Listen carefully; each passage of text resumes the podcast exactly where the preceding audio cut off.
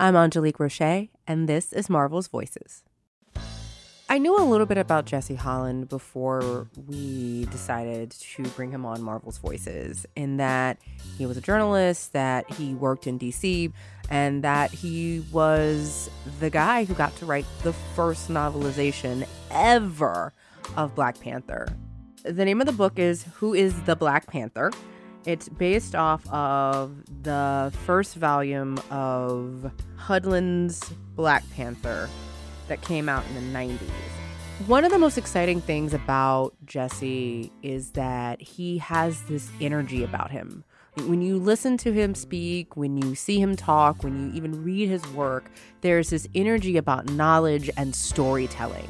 I love the fact that Jesse not only has such rich experience in doing work that gives the perspective of people of color, but that he also has such an incredibly rich story coming from uh, a family of educators and farmers and living a life where he's seen so many different facets of culture and government and governance, and even doing his work with the Washington Press Club Foundation and supporting people of color and women of color journalists. I just, he has just such an incredible story, but also such a thirst for telling a story in a way where it's accessible to others. And I can't wait for you to listen to this episode because he has such a way of explaining why that's important. This is Jesse J. Holland's story.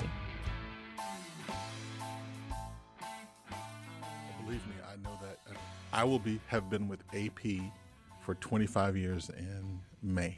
Wow. And as of yesterday, um, it yesterday was my five year anniversary writing about race and ethnicity, which was the longest I've ever covered any one topic. Okay, so let's have this conversation. Okay, yeah, okay.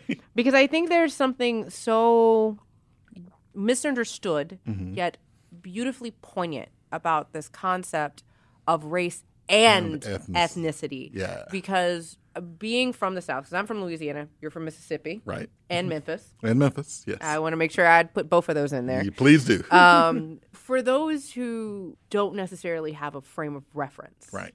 for race and ethnicity and why that would be a particular beat Right. to have, uh, what does that mean? Well, I mean, when, especially when you're talking about uh, mainstream media, and I want to be specific to talk and say that we're talking about mainstream media, not the black press, which has its own system that's existed forever, going all the way back to Frederick Douglass and the North Star. So the problem became that the mainstream media, and just to be specific, this is the media that's read by the the then white majority of the United States. They never covered minority communities and they never cared to until the 1960s hmm. when they started hiring civil rights writers, which they called race writers. So the beat started in the mainstream media when the northern newspapers, the New York Times, Boston Globe, started sending writers down to the South to cover the civil rights movement. These quote unquote race writers would go down to the South and cover the African American civil rights movement and the African American communities related to the civil rights movement. Mm-hmm. And so they start they started hiring African American reporters to cover the civil rights movement. Well, once the civil rights movement ended, instead of becoming race writers, they became urban affairs writers. After a, ye- a few years, the urban affairs writers began to realize that urban affairs meant more than just covering inner cities. So the title shifted once again back to uh, writers who cover race, but Hispanics are not a race; they're an ethnicity. And we don't in this industry we don't cover just African Americans. We cover African Americans, Latinos, Latinxes. Uh, we cover Asians. We cover Native Americans. I don't cover just what African Americans do. Now, I will tell you that's my main focus because I'm so into African American history. Which is really interesting, right? Because you have this this amazing actually two amazing novels that you've written which we will talk about like there is a cultural significance to both of those characters um, i know i love black panther but i lost my mind when I saw Finn. Finn. Um, I want to let's let's go back to the beginning. Let's go Right. back to the fact Right. that you your mom is a teacher, My mom was an English teacher. and which explains a lot. Right. Um, dad, dad is a farmer. Mm-hmm. How does a little boy from Mississippi who grows up on a farm get into comic books? Oh well, you know what? My both my parents, by the way, were teachers. My dad just farmed on the times in which he wasn't teaching. It's a family thing. Exactly, exactly. So when he retired, he went he went into full time farming, which is what he does now. But it was my dad that bought me my first comic book, Which um, was? Which was an Incredible Hulk. So I, I clearly remember the the first Whose run was it though? We got to know. yeah, okay. Do you so I- remember? I, I don't remember whose run it was, but I can tell you exactly what's on the cover. I can see these three books in my mind, even though I don't still own them and I have to go back out and find them. It was the first three were the Avengers. This was a the cover of the book has a big uh, the head of the Scarlet Witch and it says Seasons of the Witch. I have it. So that that a copy of Avengers, the copy of the Hulk has the is it was a one shot story where the Hulk is in the future and the cover has the Hulk and facing off with a man with a ray gun and a purple spacesuit about to shoot him. These two books stick out in my mind. My dad Wow. Bought me my i think that i had to be maybe around five six seven somewhere like that. And so my dad started buying me comic books. And i just thought he was a cool dad. This is just something cool dads do. You're so awesome, Dad. and i didn't find out until last year that my dad collected comic books when he was young. He had never mentioned that to me any time in his life uh, he was actually on a radio show that I'm listening to. We're doing a radio show from Holly Springs at Rust College in Holly Springs. And they didn't tell me my parents were going to be on this show. And my dad is on this show. And they asked me, where did I get my comic book Jones from? And I start telling this story. And my dad interrupts and says, Well, you know, I had my own comic books because I started reading comic books when I was about that same age. And I was like, So where are all these comic books that I've never seen? He's like, Well, you know, I moved away and your grandmother told me to come get my comic books. I never quite got around to it. So my grandmother threw them all into an incinerator. You know, here's the thing. I feel like I've heard this story so many so times. many times. Like we had so Cheo Hodari Coker was in here uh, a couple months ago, and he was talking about how his mom had given away his Millennium Falcon. Oh my goodness. So when my mom called me and said, "Come get your comic books out of my house," I drove a U-Haul from DC to Mississippi and back to ensure that my comic books will stay with me. My grandmother, I mean, think about this. My dad is about 80. Think about all of the first editions of everything he had if I he started buying as a child. I don't want to. It makes my Oh. soul hurt because oh. I've been collecting the Avengers from 227 to 294 specifically on a mission. And we're going to double check. I want to double check and make sure that's the one because I may or may not have two copies of that. Um, how do you feel comic books and these stories impacted you as a kid in your life? Like now you are a writer. Right. I'll be the first one to tell you that comic books was the the first thing I was obsessively reading as a child. A lot of the a lot of the original reading that I did came from Marvel and DC comic books. I mean, I love them.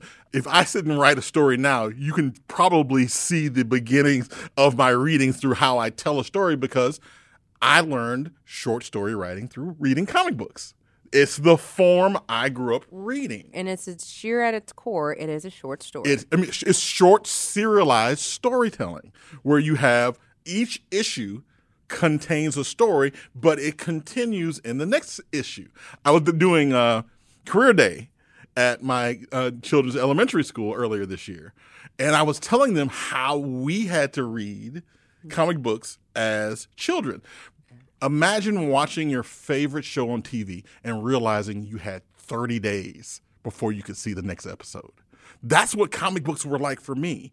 I would read a copy of Avengers and I had to wait 30 days to find out what happened next. That's actually how I got into writing because I couldn't wait 30 days. So I started making up what, what would happen next myself. That's how I got you. I still have some of the little sketches I did as a kid trying to figure out what the Avengers were going to do next, what was going to happen next in Fantastic Four, what Spider Man was really going to, how was he going to get out of this trap? I didn't know. And I couldn't wait. So I had to make it up myself and then be disappointed that the authors didn't go with my ideas the next month. You're like, but what do you? That's not. That's, that's not, not, supposed to happen. That's not supposed to happen I, that way. What? Yeah, exactly, exactly. So I mean, it. I credit my reading of comic books to getting me started into writing itself. That impatience of wanting to know what happened next. Now, I tried drawing for a while, but quickly learned that that's not one of my skill sets. Not everything is for everybody. It's cool. And I just kept writing. So, why journalism and not novellas and novels? And why not that? Well, you know, I I was one of those people who tried to do everything at all times. So I ended up going to the University of Mississippi on a journalism scholarship. Mm. I decided to get into journalism because I knew I wanted to write. Mm. But being from a farm in Mississippi, I thought I didn't have anything to write about. So I figured the best way to meet interesting people, go interesting places, do interesting things was to be a reporter. Because that way you get to talk to so many different people, you get to see so many different things, and they pay you to write about it. So I went to Ole Miss uh, and, and got a journalism degree. But around my sophomore junior year, the the the writing writing bug hit me. Mm. So I also started working on an English degree. So I studied under Barry Hannah at, at Ole Miss. One of he was part of that famous clique of uh, Oxford writers: Barry Hannah, John Grisham, Donna Tartt, Larry Brown, the whole clique of Oxford writers. So I started hanging out with them and started writing again, and actually started up my my very first published creative work was at Ole Miss. It was a daily comic strip that that ran in the Ole Miss newspaper called Hippie and the Black Guy, which was a co-written comic strip by myself, um, to and two of my friends, David Hitt and Lane Hughes. We and it was one of those weird things. I we start, I started writing about race using entertainment in college. So because, you got to explain hippie and the black. Okay, guy, so if anyone is interested, I can tell you the website where it still Boom. exists to this day. Boom. Here we go. I don't know if I wanted this out there because you go back and look at it now, and keep in mind this was 1992. That was a great year. Let me explain it like this. So in 1993, I became editor of the newspaper at Ole Miss called the Daily Mississippian, which was a big deal. Which was a big deal. Uh, I was only the second African American editor of the newspaper. Well, the summer of my editorship when it began, I also got a internship at the New York Times. So I came up to Manhattan to work at the Times. Traditionally, the editor of the newspaper stays on campus during the summer to start putting together the fall, what the fall's paper is going to look like.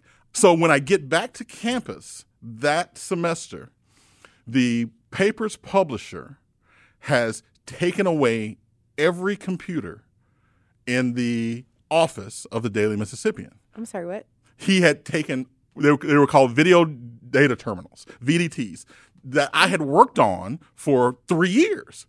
I get back to campus and they're all gone. And the next day after I get back, we get all brand new Macintoshes. well, the publisher said you have five days to network them and figure out how to put out a paper on a Macintosh. So, one of the things that I decided to do with all this new equipment, all these great brand new Macintoshes, why are we paying for Garfield? Why are we paying for uh, the far side? We have all these creative people on campus. Why don't we give these people on campus a chance to show their stuff? And so I put out this call for cartoonists, and I think we only had like two people maybe three. Because I, I, I, remember the names of the strips. One of the, the strips was called Jip, done by Nick Durga. The other one was called Tears for the Damned, which was a vampire gothic strip. These were the, and the third was called Pumpkin Shirt, which was done by my friend Lane Hughes, who then went on to work on Hippie and the Black Guy with us. Yeah. So now, if you anyone who doesn't know Ole Miss, even to this day, Ole Miss is considered like the liberal haven of Mississippi. That just means that it's really conservative instead of extremely conservative. At Ole Miss, there are cliques. No, you have the Greeks, you have the uh, you have the honor college, okay. you have the athletes, and then you have everybody else. So if you weren't an athlete or a Greek, you could only be one of two things. That's either a hippie or a black guy. So I was not part of the Greek system. David and Lane were not part of the Greek system. So we came up with these, this concept where everyone in the comic in the comic strip would be a stereotype. So the two protagonists were hippie and black guy. Basically, hippie was a combination of David and Lane, and black guy was me and everyone else in the comic strip would be a stereotype. You had sorority girl, you had frat guy, you had tenured professor, and we kept this comic strip going on for maybe maybe about 5 years. And it was the funniest thing because we didn't put our names on the comic strip because they couldn't fit. It's a small space. You couldn't put three full names. So we just said by JDL, Jesse David Lane. So nobody outside the newspaper knew who was doing this comic strip. So day one of the comic strip, the Black Student Union comes to my office to protest that there's a comic strip in the paper called Hippie and the Black Guy. And so it was hilarious because I'm sitting there trying to, they're talking to me about how insulting this is. And I'm trying to figure out at what point do I stop them and say, you know, I'm writing this and just keep reading, you'll get it. Um, but it that that doing that kind of shit was just hilarious. Speaking of being good at something, though, one of the things I think that you have been lauded for is your ability to write historical nonfiction in a narrative way.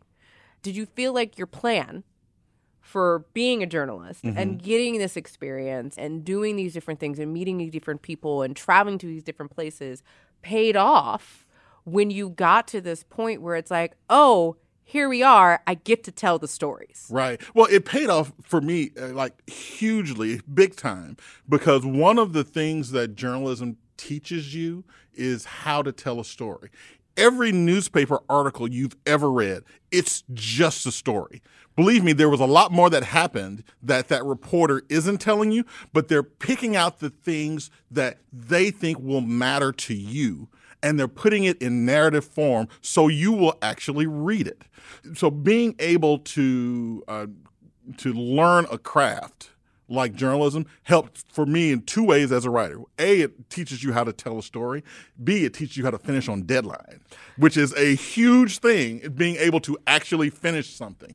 And that's it, interesting to me because that makes me look at the 90,000 words that you use for the Black Panther novelization in a whole new light because I'm trying to figure out what you did with the other 150,000 words you didn't put in the book. Well, you know, that book was cut down severely because it wasn't they because when I finished the first draft, it was was somewhere around 150,000 words. I just we, guessed that. I just want to be very started, clear. And we started cutting it back down. Uh, but see, what I what I do now, as well as journalism, is I take some of those skills I picked up finding the story, telling the story, and apply that to history, mm-hmm. especially African American history. What I did with one of my books, which is called The Invisibles The Untold Story of African American Slaves in the White House, there are a lot of facts out there about the presidents and the the ones who owned their own slaves and the ones who brought them to, to Washington. There are a lot of facts about that. But no one had bothered trying to take those facts and turning it into a story. Because they all were sitting there in these individual pockets. Exactly. And it was never a priority for anyone to link together this narrative. And I think that's that's so very similar to this idea of what we were talking about about Stan and Kirby's Black Panther versus Priest's Black Panther versus Hudlin's, Hudlin's Black, Black Panther, Panther, right. which oh good lord, Hudlin's Black Panther. Yes. um, because it was so vastly different to have a director Mm-hmm. in the writer's chair for those books and also a true fan, right? Because Right. at that point you go from having the creator like Stan and Jack to having a man who read it as a kid who now has his turn. Like and you now have the writers like Hudlin and Narcisse and Ta-Nehisi Yep. who can go, "Okay, it's my turn. This is the way the story has to go." Right. And I say all that to say your work in creating this larger narrative being the first time that Black Panther was ever novelized, it brought together those concepts, brought together these fundamentals in such a way where suddenly folks who had never read a comic book in their entire life could access something that, to be very clear, is extremely overwhelming with the history of Black Panther and the culture of Wakanda. Well, so I have to share this with you. Um, I the the novel actually was nominated for an NAACP Image Award yesterday, and last night I sent a note to Reginald Hudlin on Facebook because my novel, the the backbone of my novel, is that first run of his in Marvel Comics, the Who is the Black Panther, Mm-hmm. volume run. one. volume one, that original run that I read I bought, I owned when I owned the original copies when it came out. I read that. And I sent a note to Reginald Hudlin saying, Hey, once again, thank you for doing this because I wouldn't be here if I didn't have that that original foundation that you had. What was it about Reginald Hudlin's run in particular? And what was it about volume one? Because this is just Right. volume This one. This is just volume one. Right. that called to you because you've been reading you've been reading since the 80s so Since you, the 80s, you've had a exactly. Mm-hmm. you've had a long relationship with T'Challa and Wakanda and you've seen it go through like throughout the and, Marvel and limited series as well. Yeah, Um, the Marvel Comics Presents series, the uh, the um, the Black Panther limited series where he fights the white supremacists in Africa. I I own all of them. I've been reading them forever. But you know, Hudlin's work was the first time someone had really bothered to retell the origin and make it relevant now. From the beginning, the what Stan Lee and Jack Kirby, this is the by the way, this is the brilliance of Stan Lee and Jack Kirby that they came up with an origin for Black Panther that stuck from the 60s all the way to Reginald Hudlin. It was so powerful. T'Challa, the, the character, the archetype of Ch- T'Challa was so powerful, no one touched what they did. it was so powerful that when I first read it I could hear it it as he's telling his story Exactly. in my ears Exactly. So Reginald Hudlin really is the first time someone looked at that original story and said, let's modernize it. Let's turn it into something where we understand right now what's going on. Because if you look at the original story from from uh, 1966 and Fantastic Four, T'Challa's smoking a cigarette. I mean, th- these are things that we know that it was would very culturally significant not necessarily culturally uh, modern. We'll just say we'll say modern. So Reggie took this character, took this grand archetype that Stan Lee and, and Jack Kirby came up with, and he kept the best parts and modernized the rest. He didn't change it. He, T'Challa all of a sudden is not bitten by a radioactive panther. He didn't just rewrite it. You know, somebody put that down on a whiteboard once upon a time, and they felt like that was the answer to everything. But he takes that story and it turns into this incredible mythology that we see today. We recognize the T'Challa from 1966, but we also recognize what the young T'Challa is going through in the 90s because Hudlin made it relevant. But so it that's was just incredible. but that's. Hudlin's perspective. That's Hudlin's eye. Like my hat trick is like, so you know he directed House Party, right? like it's like you always have to be like that vibe was so nineties. And so it, that that made it a great launching point for the novel mm. because I could then take what Hudlin did and then rewrite it for 2017. Just don't don't change any of the major ideas because I think that the Hudlin origin will also last for another mm. 50 years. D- take that idea and take the best parts of what Stan and Jack did, mm-hmm. take some of the work that Don McGregor did, take some of the work that Priest did, and combine it all into one narrative for people who've never read a comic book or never will read a comic book. And so th- this that was my mission in my head. My goal with Black Panther novel was to take the people who are walking through a bookstore, ignored the comic book carousel, but heard about Black Panther and want to know who this character is. Be able to explain this character in prose to people so they understand why we're so obsessive about this character. And then they can go see a movie, see a movie about this character. And T'Challa is the same in the novel as he is in the movie, as he is in the comic book. That's how powerful that character is. Wow.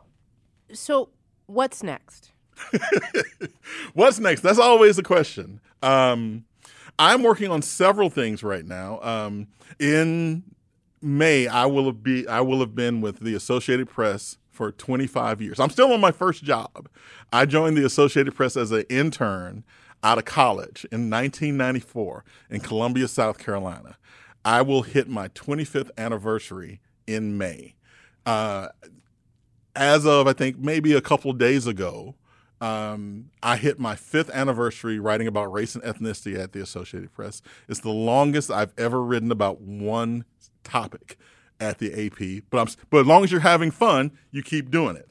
Uh, I also host Washington Journal on C-SPAN on Saturdays. So I'll, I'll I, I'm learning television as well, and I teach creative nonfiction at Goucher College in Baltimore. So I have students that I'm, I'm teaching the, the craft of creative nonfiction, which is basically, once again, it's the same thing we've been talking about, is taking these real life events that happen and telling an engaging story out of it. It's, it's, and it's amazing uh, the, the, stories you get to read and the stories the students bring in. This is not just uh, writing about history like I do, but it's also memoir. It's also science. It's also true crime. It's also legal. You can do, and I'm just learning that it also can be poetry. You can have not creative nonfiction poetry. So it, you have all of these great forms of creative nonfiction that we're getting, we're, that we're teaching, and we're now moving into digital. I taught a digital nonfiction class for the first time last semester, which was about podcasting. So you get you you have all of these different forms of creative nonfiction that you can take and you can teach and you can expand the knowledge of the world. I mean, at at, at its heart, creative nonfiction is informing people about re- true life things in a way they can't ignore. That's what creative nonfiction is. So I, I, teach that at Goucher College in Towson, Maryland, which is all it's, it's, a program I graduated from. So it's it's a fabulous program. I'm also working on a couple of other projects. I'm hopefully sometime this year I will be able to announce my first independent novel. Oh. So cross your fingers. It's about it's about finding that time in the day to get this stuff done. I don't know how you find the time of the day to get the things done that you have listed out on this podcast. Well, you know, this is why, you know, I don't sleep. I sleep, uh, and because in, in all of this as well, you have to have the balance of a family life. Uh, you have to pay attention to your wife. My wife, Carol, has been extremely supportive of all of these 15 million things I'm trying to do at the same time. I see you shouting out, Carol. I, I, I see you. And uh, Rita and Jamie are two absolutely fabulous kids, and I and I spend as much time as I can with them. I love it. I love it. So we got a little bit of a quick fire question section. Oh, okay. All right. All right. If you could have any superpower, what would it be? Uh, telepathy. What is your superpower? Um, not sleeping. what is your favorite comic book?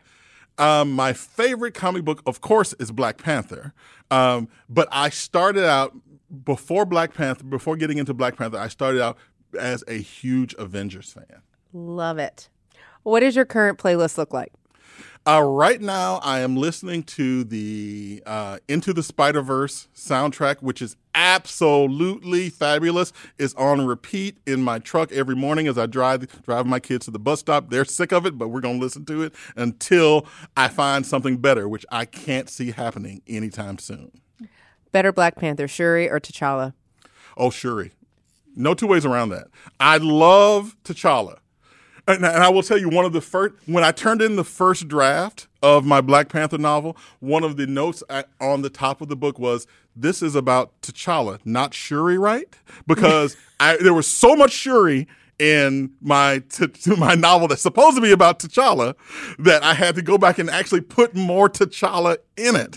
So you're clearly reading Nnedi Okorafor's. Clearly. So good. Clearly. So good. Oh, people! Uh, my editors at Marvel on the Marvel novel will tell you that the second I finished it, I said, "Now, if you want a Shuri novel, please understand that I'm raising my hand right now because Shuri is the mom. Shuri." One of the um, most amazing things is that it might actually have been better for Wakanda if T'Challa had never taken back the Black Panther habit and that Shuri had stayed queen. Because you can add Jesse Holland on this. because as much as I love T'Challa, T'Challa is as a writer, T'Challa's problem is that he's almost perfect. So it's really hard to, as a writer, to write faults into T'Challa. But isn't his fault that he is almost perfect and that he can't get out of his own way? You know, the the conf- there, there's a confrontation between uh, T'Challa and the Blue Marvel in a copy of uh, the Mighty Avengers. Oh, Doctor Brashear. That I that I I I pulled that book and I keep that book because he, uh, Dr. Brashear explains for the first time, I think I haven't seen it in too many Marvel comic books, T'Challa's problem. T'Challa's problem is that he's king. He's used to everyone doing what he says, either because he's king or he's the smartest guy in the room. But what if he's wrong? There's nobody to tell him no. The only person who can actually tell him no is Bast. Everybody else, he can either buy his way out of it he can think his way out of it, or he can fight his way out of it. There's not too many people at his level, but the few rare times that he's wrong, who he's, can tell him that? But he's so wrong when he's wrong. But he's the, the so greater the wrong. mind, the greater the fault. The few times that he has it. So, I, and I think this was about the Illuminati that Brashear, eh, Dr. Brashear and T'Challa are talking about the whole idea of the Illuminati. Even though, keep in mind, T'Challa was against it from the beginning, but he did participate eventually. For the folks that are listening, where can they find this particular storyline? It's in the my, I think it's in Al Ewing's Mighty Avengers run. I think that's where it is. I pulled that comic book because when you're writing T'Challa, you have to.